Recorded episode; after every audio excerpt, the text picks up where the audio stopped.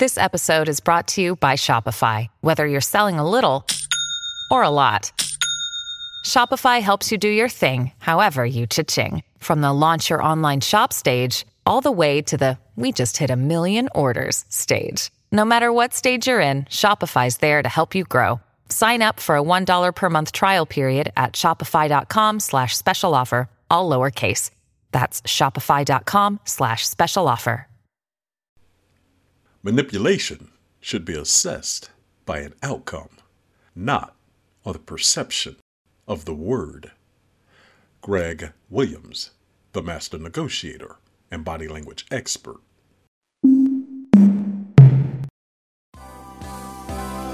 Hello, and welcome to Greg Williams, the master negotiator and body language experts podcast.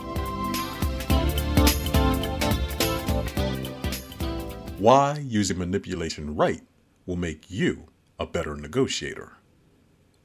People don't realize they're always negotiating. Suppose I told you that you have just been the victim of manipulation. How do you feel? Let us further suppose someone whispered those words in your ear while you were negotiating. Might you become more incensed? Here is the point. At different times during our daily activities, we are more or less open to someone manipulating us. At first, you may find that repulsive. But in some situations, we want others to manage or enhance our emotional thought process, which stems from being manipulated. And it is during those times as a negotiator that you can use manipulation to advantage your position. Is manipulation bad? I started by asking you how you felt about someone whispering in your ear to let you know that another individual was manipulating you. More than likely, you had a knee jerk reaction that made you recall an inward experience of uncomfortableness. That feeling most likely came from a horrid memory from your past. But initially, when thinking about the question of manipulation, did a negotiation come to mind? A negotiator can use manipulation to advantage his position in a negotiation by turning the perception of manipulation into a positive experience for his counterpart. Turning manipulation into a positive. To turn the negative perception of manipulation into positive points, number one, seek to negotiate in your own environment. By negotiating in your environment, you will have more control of what occurs during the negotiation and home court advantage is usually to the opposition's disadvantage, meaning the opposing negotiator feels he is at a disadvantage because of the premise that one has an advantage when negotiating in their environment. Here is where the mental jujitsu comes in. Use the other negotiator's thought that he is disadvantaged and manipulate that into making him feel he is in a superior position. To do that, make generous concessions when possible. He will become more at ease, and through the law of reciprocity, he should become more open to making concessions in return. Number two, encourage the other negotiator to talk. By encouraging the other negotiator to speak, you will gain more insight into what is essential to her per the negotiation. Plus, the more at ease you allow her to feel, the more insights she will disclose. That will enable you to gain the understanding required to address her greatest concerns and aspirations about the negotiation's outcome. And she will not feel like you are manipulating her, because in her mind, she is in control and she is getting what she wants. Number three, do not attempt to overwhelm your counterpart with facts. That is to say, do not do it unless facts capture that negotiator.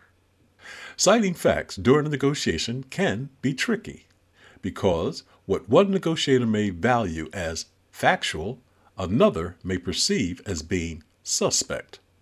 On the other hand, if you have empirical proof about a fact and you can use it to praise or heighten the other negotiator's perspective about themselves, use it. In either case, if it is believable or not, it should serve to enhance your negotiation's position. Just be careful of having it viewed as an attempt to influence the other person negatively. That would do more harm than good. Number four, be mindful of your emotional display. Have you ever encountered someone that displayed too much happiness during a negotiation? Did that make you feel eerie? It was almost like they knew something that you did not know but should.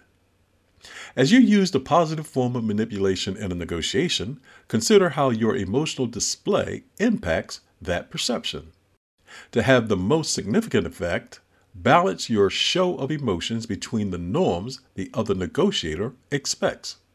You can gather those insights by observing how she reacts when the two of you are making offers and counteroffers. Number five, avoid negative surprises. Some negotiators will create scenarios that become the setup for a gotcha towards the end of a negotiation. Talking about feeling manipulated, that is manipulation in its worst form. To avoid the perception of gotchas, be sure the other negotiator is aware of the intent of your offers and why you accepted her counteroffers. The more you can avoid surprises that may appear harmful, the more you will prevent the appearance and perception of negative manipulation. Number six, avoid criticism. It can be easy to say, that's a bad idea. But when you use manipulation for positive effects, you should avoid criticizing the other negotiator. It would help if you adopted a cooperation approach. When you criticize someone, they become defensive because they feel like they are under attack. Instead of criticism, extend an unspoken bridge upon which the two of you can move towards a better negotiation outcome. And that quest is best served by avoiding criticism. Number seven, do not be the superhero. When you use manipulation right, you should not be the superhero of the negotiation, meaning you do not have to be the one that provides the answers to impasses or challenges in the negotiation. Let the other negotiator find and create solutions. You can nudge him in the direction that you would like him to go in, but do so without him suspecting that you are leading him. The more control he believes he has, the better will be your ability to use manipulation right. Reflection Manipulation occurs in every negotiation, and there is a right and wrong way to use it. Negotiators will make that assessment in the talks as they determine their benefits based on the outcome. Thus, for them, manipulation can be a positive or negative occurrence. To shape the perspective about manipulation being a benefit to the other negotiator, follow the prior mentioned insights, adhere to them to increase your negotiation outcomes, and everything will be right with the world. Remember, you're always negotiating. Thank you for listening to Greg Williams, the Master Negotiator and Body Language Experts podcast. If you'd like to reach me, please do so by sending an email to Greg, G R E G, at the T H E, Master, M A S T E R, Negotiator, N E G O T I A T O R dot com. And please feel free to check out articles I've written about negotiations and reading body language at www.themasternegotiator.com. Remember, you're always negotiating. Goodbye for now. This podcast is a part of the C Suite Radio Network. For more top business podcasts, visit c-suiteradio.com.